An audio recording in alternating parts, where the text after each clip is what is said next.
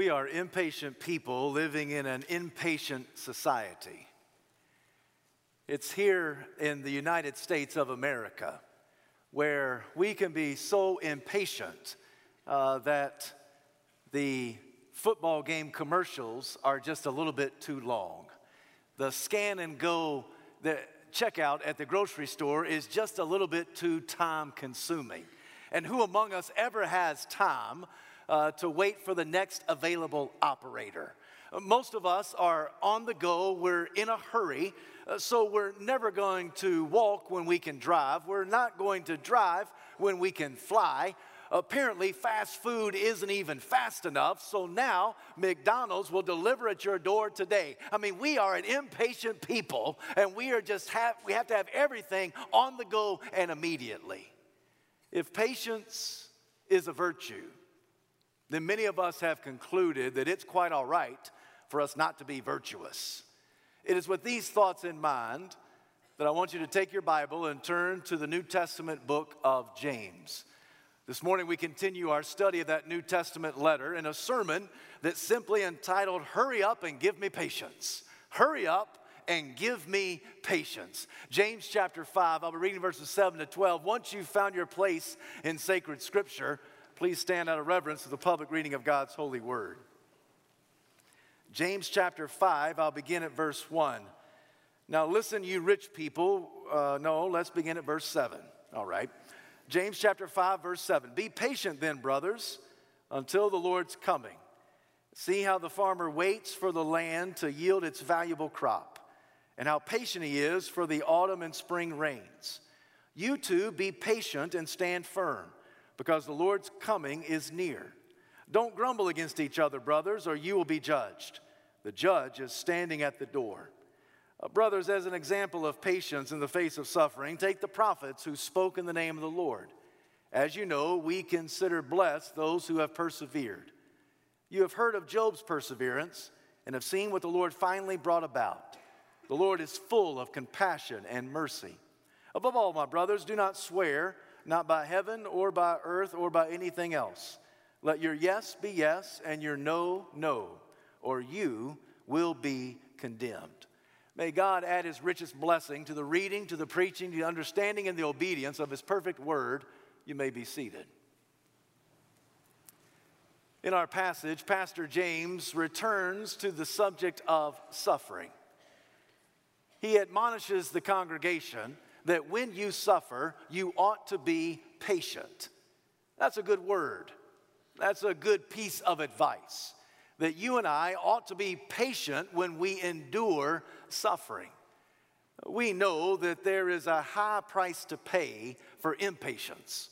All we have to do is look throughout the pages of the Bible, just take a couple of biblical characters as an example to prove the point. Abraham was impatient. The result? Ishmael was born. Moses was impatient. The result, he was denied and robbed the opportunity to escort the holy people of God into the promised land. The apostle Peter was impatient. The result is that on the night that Jesus was betrayed, Peter almost became a murderer in the Garden of Gethsemane when he lopped off the ear of one of the Roman soldiers. Impatience carries a hefty price tag. So it is good for us, it is wise for us to heed the words of Pastor James, who simply said that when you endure sickness, sadness, and suffering, when you experience trial, trouble, and tribulation, when you go through tough times in life, simply be patient. But what is patience? I like how Warren Wiersbe defines it when he simply writes that patience is staying put and standing fast when you feel like running away.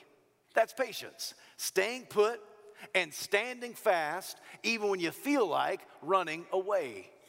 When diabolical difficulties attack your marriage, be patient.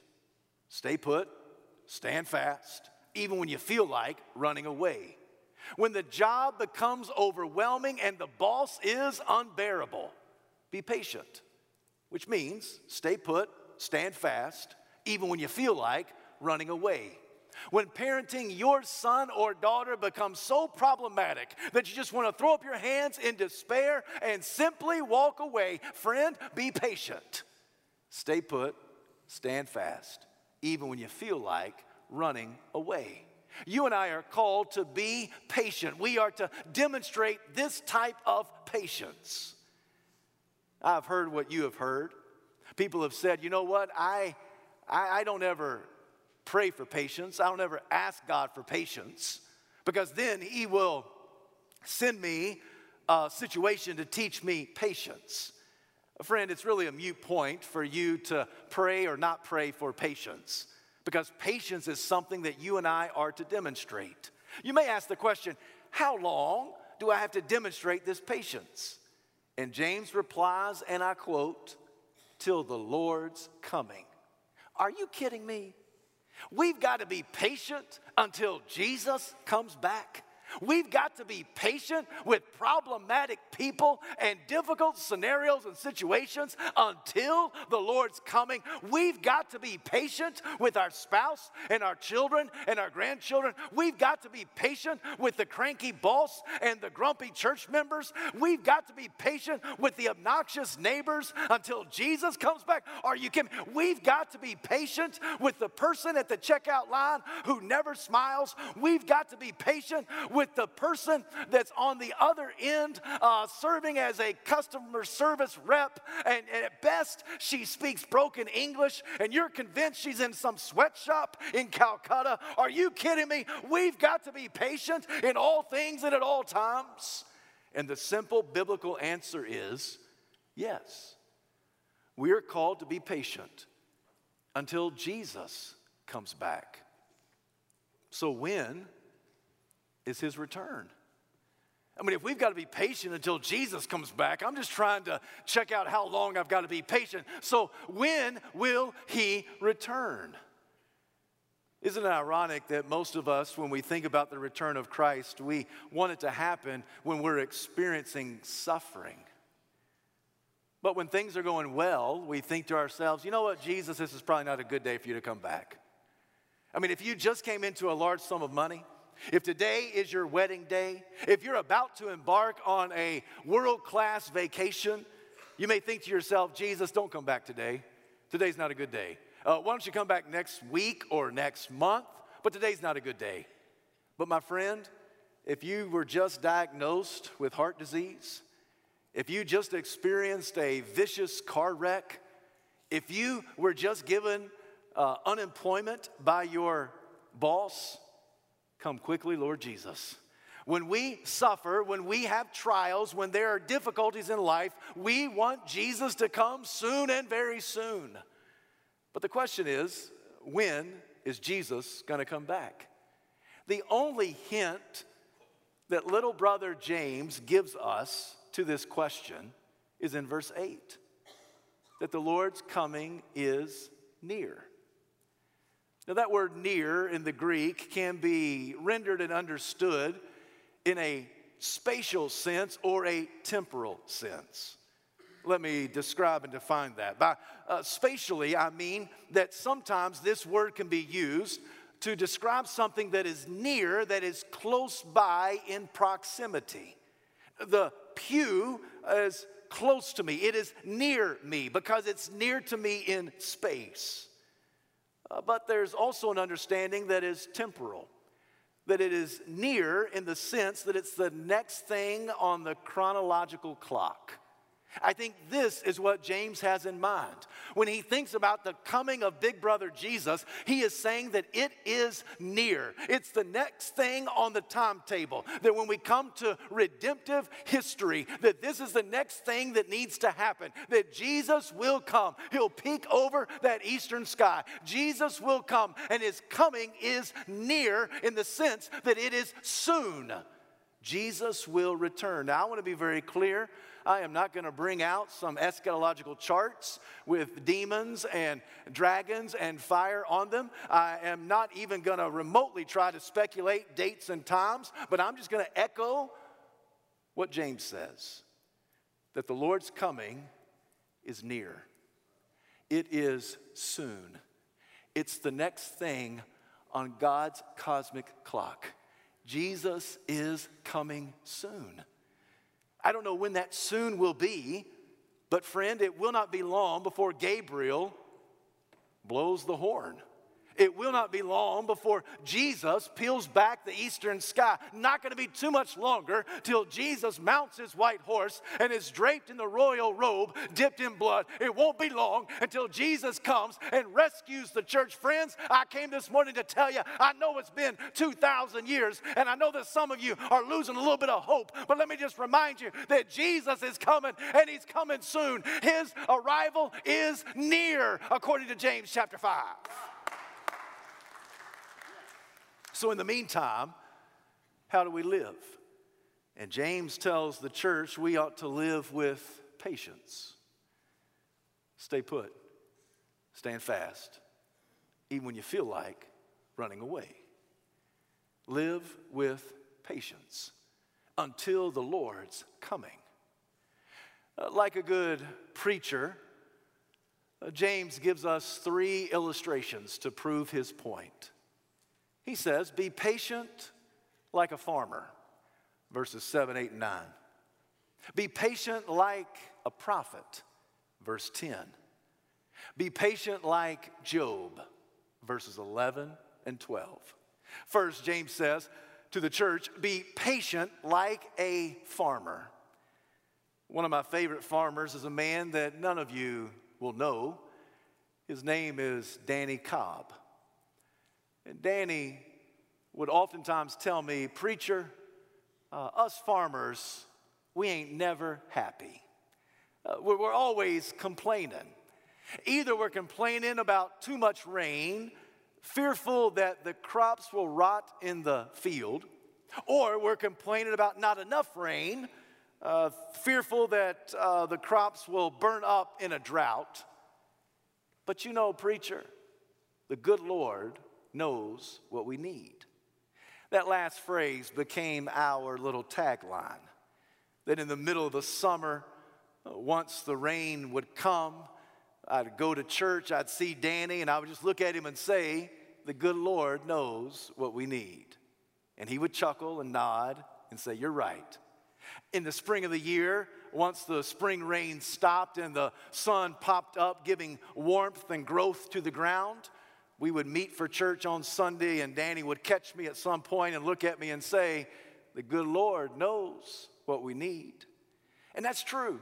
The farmer understands that the good Lord knows what we need. James says that the farmer is patient with the uh, spring rains and the autumn rains. He is patient. And why is the farmer patient? Because he knows the harvest is coming, and the harvest is worth it. The farmer waits with great patience because the harvest is coming and the harvest is worth it. James says that the land produces a valuable crop. That phrase, valuable crop, literally means a precious fruit.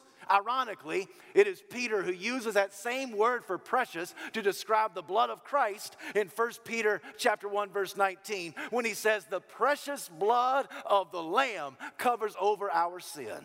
It is precious, it is valuable. James says that the farmer waits patiently because he knows the harvest is coming and the land will produce. Friend, you may be in a spiritual drought. You may be in a spiritual downpour. Regardless of where you find yourself this morning, I came to tell you that God is up to something good. He is up to producing a good harvest in you and through you.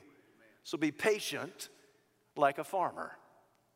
James goes on to write that that farmer stands firm. That's a word that literally means to strengthen the heart. Don't get discouraged when there's not enough rain. Don't lose heart when there's too much rain from your perspective. No, be patient, uh, ha- be steadfast, persevere, uh, have a heart that is encouraged. Some have said that this word is a military term meaning to stand your post, to be unwavered, immovable. Uh, don't let anything knock you off your point. Don't let anything dissuade you. Don't let anything keep you from doing what God has called you to do. So he says to be patient stand firm. It would seem to me that James is ending the letter in the robust fashion in which he begins the letter. Uh, James comes out of the gates swinging both arms and firing both barrels when he says, Consider it pure joy when you face trials of many kinds, because you know the testing of your faith develops perseverance. And when we studied James chapter 1 verse 3, we commented on how is it possible to consider joy when you face trials of many kinds? Certainly our joy is not in the trial. Uh, it is perfectly fine for believers to say, I hate cancer. I hate the fact that my spouse left me. I hate the fact that my child died in a car wreck. It's perfectly fine to say there are certain life experiences that we just despise. Our joy is not in the situation. Our joy is in the Savior of the situation. Our joy is not in the crisis, our joy is in the Christ of the crisis. Our joy is not in the mess, our joy is in the Messiah of the mess. Because we know that Jesus is bigger than our problems.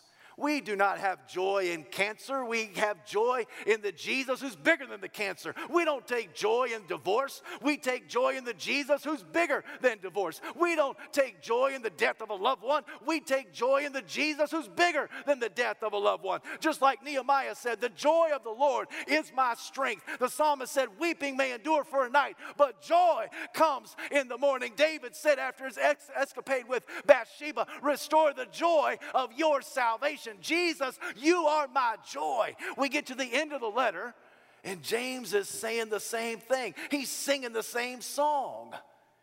He simply says, Be patient like a farmer. That farmer waits. That farmer waits for the harvest, and as he waits for the harvest, he stands firm. He is immovable. He is not shaken off of his responsibility. And all the while, um, don't grumble, James says. Now, once again, James has to bring up the topic of the tongue. Once again, he has to talk about speech. This is about the fifth time he's talked about it. It's only a five chapter book. In every chapter, James has something to say about how we talk. Here he says, Do not grumble. He speaks of speech and chapter 1, verse 19, chapter 2, verse 12, chapter 3, verse 2, chapter 4, verse 1, and here in chapter 5, verse 9. Now, why would James have to talk so much about speech to God's people? Maybe it's because there are times that we say things we ought not to say. Let me ask you this. When you are experiencing the dark night of the soul, when you're experiencing suffering, when you are stressed out, are you tight tongued or loose lipped? Uh, maybe I'm the only one in the crowd. But there are times that when I get stressed, in the moment, in the heat of the moment, I might say something that I would later regret. Anybody else like that? Okay, just a couple of us. We're the only honest ones in the crowd because everybody knows exactly what I'm talking about. And here James says, Do not grumble, for you are focused on the task that's in front of you. Do not miss the lesson of the farmer that while the farmer patiently waits, he works. James is telling the crowd that as you wait for the Lord, work. Work out your salvation with fear and trembling. Work out the Word of God and the will of God in your life. Don't stand idly by. Don't be consumed with your circumstances. Don't be derailed with your debility, debilitation. Do not allow what's going on around you to dictate how faithfully you serve the Lord. You continue to work while you wait. Keep working. I don't know any farmer who's lazy. Every farmer I know is a very hard worker tilling the ground, planting the seed, weeding the garden. And James says, do not miss the lesson of the farmer. That while the farmer waits, he works. While you wait for the Lord's return, you be steadfast, you be immovable, you be faithful in the work that God has called you to do. Secondly, James says, We're to be as patient as the prophets. Verse 10. Now, why would James lift up the prophets as an example? He says that they are a great illustration of facing trials and facing suffering. Apparently, the prophets were individuals who endured tragedy, and all the while they were faithful unto the end. Jesus references these Old Testament prophets several places, but one is in the Sermon on the Mount in the Beatitudes. In the introduction of the greatest sermon ever preached by the greatest preacher ever lived, Jesus said, Blessed are you when people insult you and persecute you and say all manner of evil against you falsely for my sake. Rejoice and be glad. Why?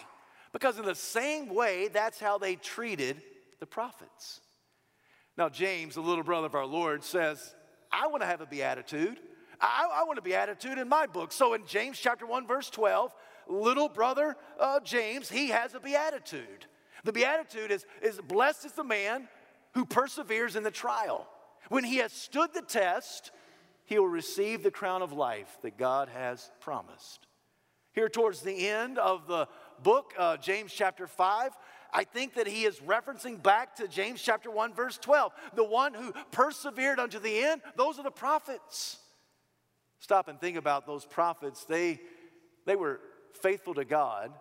Um, and they didn't necessarily do anything wrong. In fact, they were doing a lot of things right when they were persecuted. Elijah comes to mind.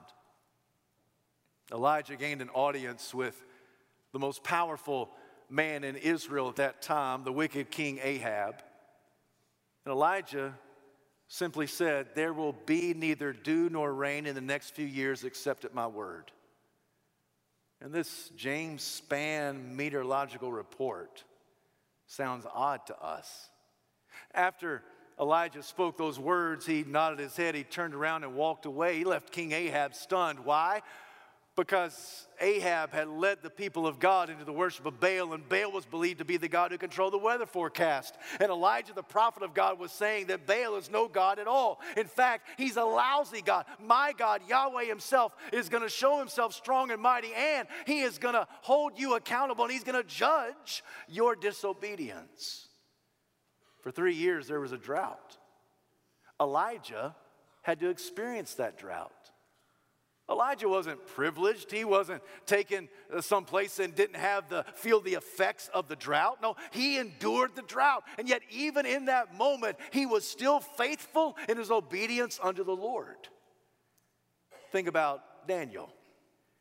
Uh, Daniel had set it upon his heart not to defile himself before the Lord. Daniel was a man who was committed to prayer. He was convicted about prayer. In fact, uh, he couldn't go a day without praying, as air is to breathing.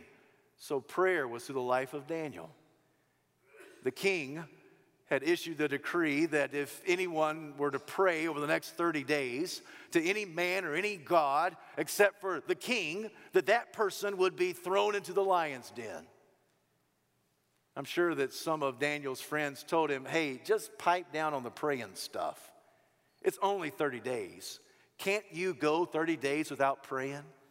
And Daniel must have looked at them and said, Can you go 30 days without breathing?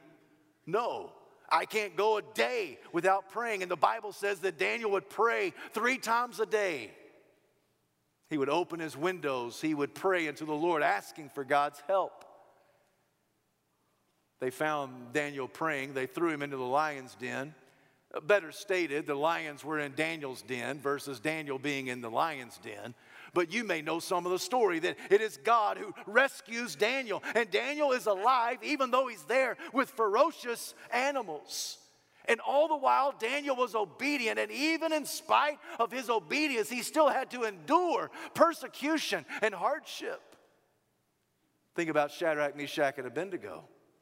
These three Hebrew boys who said, We will not bow down to the image of gold that King Nebuchadnezzar has constructed.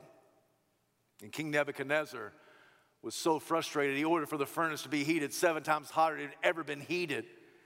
And he called his men to throw in Shadrach, Meshach, and Abednego with all their clothes on so they'd be even more inflammable.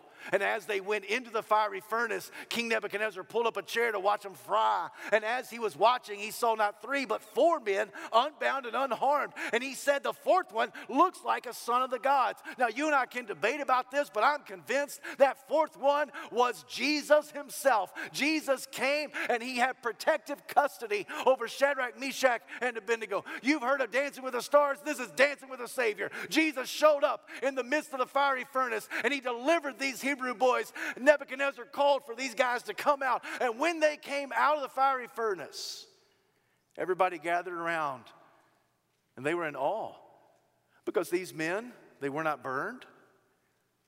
Not a hair on their head was singed. Their clothes didn't even smell like smoke. And God had delivered them.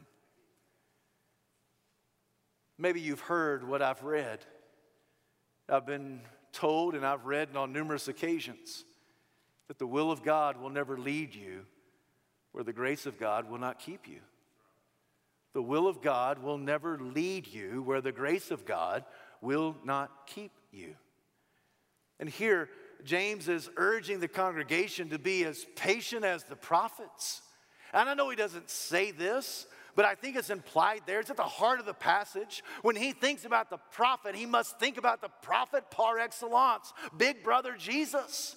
And Jesus was obedient in all of his suffering. He was obedient in all of his trials and tragedy. He was obedient in all of his life experiences. In fact, the Apostle Paul says that Jesus was obedient to death, even death on a cross. Therefore, God exalted him to the highest place, gave him the name that's above every name, that the name of Jesus, every knee shall bow in heaven and on earth and under the earth, and every tongue shall confess that Jesus Christ is Lord. Friend, regardless of whether you find yourself in a drought, or regardless of whether you find yourself in a lion's den, or maybe you may find yourself from time to time in a fiery furnace, or perhaps you may be crucified with Christ. I came to tell you what James is telling you. I want you to be patient, to be as patient as the prophets. Don't miss the lesson of the prophets that while they waited, they witnessed.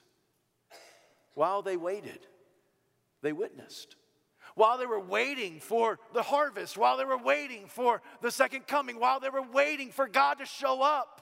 All the while, they were testifying to the grace and the goodness, to the majesty and the mercy of God Almighty. James is telling the crowd don't miss the lesson of the farmer. While the farmer waits, he works. Don't miss the lesson of the prophets. While they were waiting, they were witnessing. But third and finally, he says to be patient as Job. Out of all the biblical characters, the one that is most synonymous with perseverance in the midst of suffering is Job. Job's story is uh, 42 chapters long. Job is described as blameless and upright. Anybody here want to be described as blameless and upright? Uh, Job is elsewhere described as one who loved God and shunned evil. Anybody here want to be described as one who loves God and shuns evil? Yet, in the matter of just a couple of days, Job suffered insurmountable suffering. He lost his seven sons and three daughters to death. He lost his 7,000 sheep and 3,000 camel and 500 yoke of oxen, 500 donkeys. All this happened to Job in one day. In one day, he lost the family and the fortune and the farm. He lost it all. What we know as the reader of Job's story, Job did not know as the one living his story. You see, we know that God was talking about Job behind Job's back. Hey, if you ever realized and learned that God was talking about you behind your back, would you have a beef with God? Apparently, the devil had been roaming the earth. He gained an audience with God. And he said, God, uh, have you considered your servant Job? You know, if you took away your hand of favor upon him, he would curse you. The only reason he's serving you is because of the blessings that you give to him. You remove your hand of blessing, he'll curse you to your face. The Lord said to the devil, uh, You don't know my servant Job as well as I know my servant Job. Go ahead, do what you have planned, but you cannot take his life. The devil went. In one day, I've already told you, he lost everything. Can you imagine the pain of having to go to a funeral and when you walk into the sanctuary, you see the 10 caskets of your 10 children? Can you imagine that pain? Can you imagine the sorrow that must have gripped his heart? He lost all of his livestock. He lost uh, all the fortune of the farm. The next day, he woke up and Job had sores, painful sores, from the top of his head to the bottom of his feet. In a matter of 48 hours, he lost everything that mattered to him. He lost his health, he lost his money, he lost his, his family, his children. I mean, he lost everything. Eventually, his wife gave him this solid advice Why don't you curse God and die? Well, thank you, honey. I really appreciate your encouragement there. That's uh, really a, a, you know, it's, it's an idea, uh, but I think I'll just sit here and pray. You know, I do find it ironic that it, in a matter of two days, Job lost everything that mattered to him. But somehow, his wife managed to stay alive. I guess that's a sermon for another day, and some of y'all will get that later this afternoon. Eventually, his friends showed up. His friends uh, came and they sat with him in silence. That's the best thing that they did. You know, sometimes when you have a grieving friend, the best thing you can do is just sit there and be quiet. Don't say a word. Your ministry of presence will minister more than anything you have to say. Once you open your mouth, you'll mess it up. Eventually, the friends opened their mouths and they messed it up. Apparently, they believed in karma. You know, that good things happen to good people and bad things happen to bad people. And Job, this is really bad, so you must be really bad. What sin do you need to confess? Now, you and I, as the reader, know that Job had done nothing wrong. And yet, these friends began to talk. From chapter 3 on, for 35 chapters, there's this nonstop, nonsense dribble and, and just ideas that are flowing back and forth between Job and his friends and his friends and his friends and Job. And it's just chaotic and it's just a mess. And for 35 chapters, God says nothing. Then eventually in 38, God finally speaks. In chapter 38, God finally speaks. And by the time you get to the end of chapter 42, God had restored to Job twofold, which is exactly what James is talking about. That Job was faithful in perseverance, and at the end of his life, he received twice as much as he ever had before. So you read in chapter 42 that God gave him 14,000 sheep and 6,000 camel and 1,000 yoke of oxen and, and 1,000 donkeys. And he also gave him seven other sons and three other daughters. Now, if you think about it, you may think to yourself, uh, wait now, if it's twice as much, shouldn't, shouldn't Job have 14 sons and six daughters? And the reality is, he did. Job did end his life with 14 sons and six daughters. Because if you're a believing parent and you've ever had to stand at the casket of a believing child, you know that child didn't die. That child just relocated to heaven to be absent from the bodies, to be present with the Lord.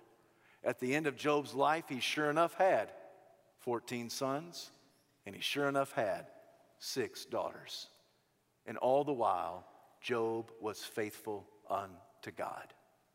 There may be some of you listening to my voice who ask the question if God is so merciful and if God is so compassionate, why didn't he just stop all the tragedy in Job's life? For that matter, why didn't he stop your tragedy and my tragedy? If God is so good, if he is so merciful, if he is so kind, if he is so benevolent, then why doesn't he just stop all the madness and all the chaos of the suffering of our lives? And friends, if you've had that question, I want you to know you're not by yourself. You are not alone. A lot of people have asked that question. A lot of ink has been spilt trying to explain that question. But this much I'll say uh, God may not keep you from it, but He will keep you through it. He may not keep you from the tragedy, but He will keep you through the tragedy. He may not keep you from the death, but He will keep you through the death. And I just believe that God uses our tragedy to teach us something great. I think that suffering is a tool in the hand of God because there's some lessons that we only learn through pain instead of pleasure. That if we didn't have to go through the pain, if all we had was the pleasure, we would never learn the lesson. And I'm convinced that God is not being mean, He's not being evil, He's not being vindictive. He's being a loving Father who is teaching us what He needs us to know about Him and about ourselves. And I think sometimes He permits horrific things to happen because He has a purpose to promote. I think that sometimes God allows things to happen because He knows that the only way we'll learn it is through pain instead of pleasure. This morning, uh, do not forget the lesson of Job that while Job was waiting for God to speak, he worshiped. You read the 42 chapters of the book of Job, and Job never once denied God. He never once cursed God. Oh, he struggled. He had difficulties. He had thoughts, but he never denied God. He never disowned God. In fact, in chapter one, it is Job who says, The Lord gives and the Lord takes away. Blessed be the name of the Lord. Friend, that is worship. When you can say, God gives and God takes away, and God is still God and God is still good.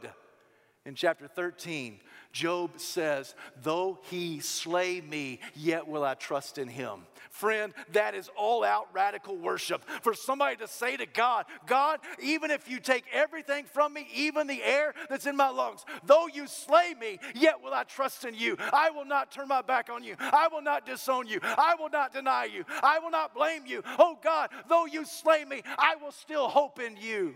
Friend, that's worship. In chapter 23 of Job, Job says, The Lord knows the way that I take. And when he has finished testing me, I will come forth as pure gold. Why does suffering happen? To glorify God and to purify you. That's why suffering happens. God uses the suffering to remove the dross from your life. God uses the suffering to glorify Himself and to purify you. That's exactly what He did in Job's life. God knows the way that I take, and when He's finished testing me, I will come forth as pure gold. Do not miss the lesson of Job. As Job was waiting patiently, he was worshiping. This morning, I wonder what chapter do you find yourself in? Are you in Job chapter 1? A bunch of terrible stuff's happening. Are you in Job chapter 3 or 11 or 27 where you got a bunch of friends that are around you and they're just speaking nonsense? Are you in chapter 38 where God is finally speaking? Are you in chapter 42 where God is blessing your socks off? And He's blessing you more now than He ever has before? What chapter do you find yourself in this morning? Friend, regardless, while you wait patiently, worship. Do not miss the lesson of the farmer. While he waits, he works. Do not miss the lesson of the prophets that while they waited, they witnessed. Do not miss the lesson of Job that while he waited, he worshiped. Of course, our greatest example in all of this is the Lord Jesus Christ. that Jesus was so faithful to God. He went into a garden of Gethsemane, he prayed, and he sweat drops of blood.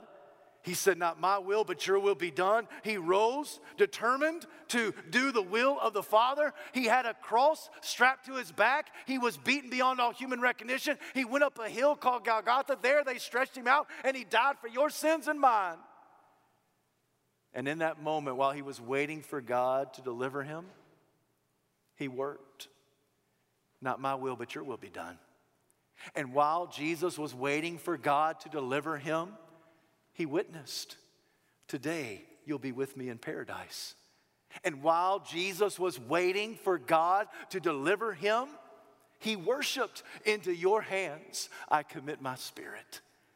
Jesus bowed his head. He died. He gave up the ghost. His dead body was placed into a borrowed grave. But on the third day, Jesus rose from the dead. He appeared to more than 500 believers at the same time. He appeared to the disciples to prove once and for all that he really was alive. And then some months, some weeks later, he ascended into the heavens and he's seated at the right hand of the Father. And Jesus is waiting for that day when the Father will say to his Son, Go get your church. And Jesus will come and he will will split the eastern sky. He will descend. He will rescue us. And in the meantime, while we're waiting for Him, wait patiently. Be as patient as a farmer who works. Be as patient as the prophets who witness. Be as patient as Job who worships the Lord. And all the while, keep a peek on that eastern sky. Because one day, the Lord's coming and He will return. Look, I know it's been 2,000 years, but this is not a crutch for the weak minded. This is real. This is fact. For Jesus will come back. Until that day comes, work. Until that day comes, witness. Until that day comes, worship with everything you've got because He is worth it. Heavenly Father, we bow before you. We give you this invitation. And Lord, I don't know what everybody's going through, but I have a holy hunch that some people are struggling and suffering. Lord, help us in the midst of our trials and trouble. Help us to wait patiently for you. Father, we declare today that you're a good God, that you do all things well draw your people to yourself. If there's somebody here in need of salvation, let today be the day of their salvation. If there's somebody here who needs to join the church, let today be that day. Somebody here needs to come and pray. The altar's open. Oh, Father, help us to patiently wait for you. In Jesus' name.